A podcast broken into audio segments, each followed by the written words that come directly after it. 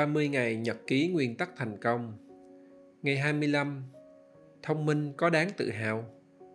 Hôm nay tôi phân vân không biết nên viết tiếp những đề tài trong sách 600 trang của Ray Dalio hay không. Rồi tình cờ tôi đọc được một bài trên CNBC nói về người giàu nhất thế giới, Jeff Bezos, nói về thông minh và tôi quyết định viết thêm về đề tài này.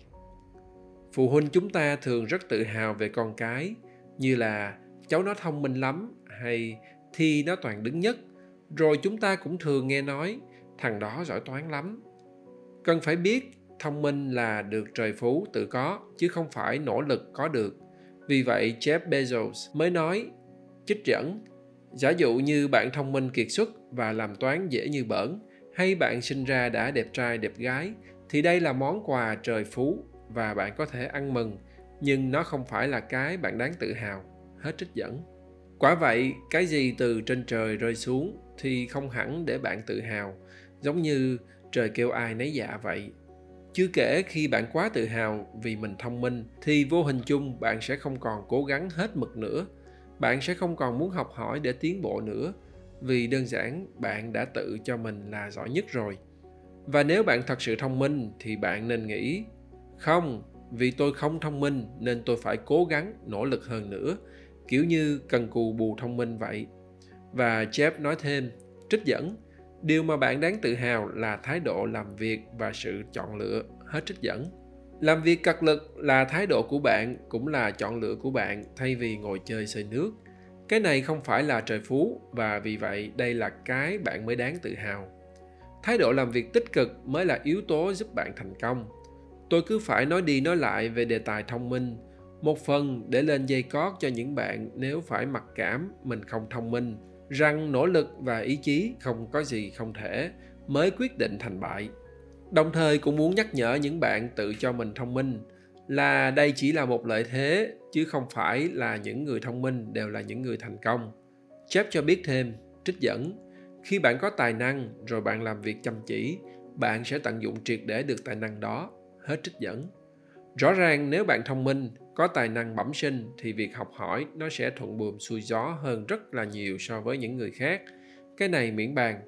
Và nếu đây là cái bạn đam mê, thì thôi rồi lượm ơi, bạn sẽ tiếp thu rất nhanh. Nhưng để thành công thì iq cao chưa đủ. Thông minh cảm xúc eq hay emotional intelligence mới là quyết định. Thông minh cảm xúc nó giúp cho bạn đi xa và thành công như mong đợi những người này ta thường nói, ông này chững chạc lắm hay, cô này nghề không giỏi nhưng mà khéo lắm. Đặc tính khéo, rõ ràng nó liên quan đến mối quan hệ con người. Khi có chỉ số thông minh, cảm xúc cao eq bạn dễ dàng tiết chế được cảm xúc chính mình, bình tĩnh, chịu lắng nghe, suy xét mọi mặt. Nói theo ray, bạn không thể cho phần dưới của não phụ trách cảm xúc cướp diễn đàn.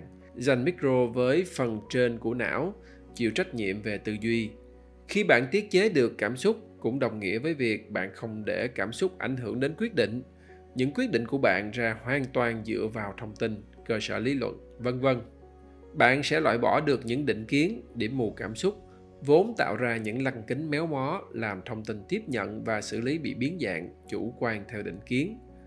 Không chỉ kiểm soát được cảm xúc, vốn ảnh hưởng đến chất lượng công việc và quyết định, mà người có eq cao còn có khả năng thấu cảm luôn đặt mình vào người khác để lắng nghe, để học hỏi và tìm giải pháp. Bạn có thể hiểu được cảm xúc của người khác, hiểu được nhu cầu và ước muốn nhờ đức tính thấu cảm chịu lắng nghe. Có những tố chất này, bạn mới có thể cùng làm việc hiệu quả với team hoặc dẫn dắt, tạo ảnh hưởng tích cực cho nhóm và cho tổ chức. Đây là tiêu chí quan trọng để bạn trở thành lãnh đạo. Tự nhiên, tôi nhớ đến một bạn nữ, hồi trước học môn marketing, tôi phụ trách ở đại học mở bán công bằng 2, khoa quản trị kinh doanh năm 1997-1998. Bạn học khá, chăm chỉ và không có gì nổi trội. Sau này bạn trở thành người đứng số 2 trong tập đoàn quảng cáo, truyền thông nước ngoài, doanh số hàng năm hơn 100 triệu đô. Thành công của bạn rõ ràng đến từ thông minh cảm xúc. Bạn chững chạc, nói năng nhẹ nhàng nhưng rõ ràng, đáng tin, chịu khó lắng nghe và rất khiêm tốn nhiều người trong chúng ta vì quá đề cao thông minh nên trong một số trường hợp thường dè biểu những người khéo có cảm xúc thông minh cao. Cũng một bạn nữa cũng làm trong ngành quảng cáo.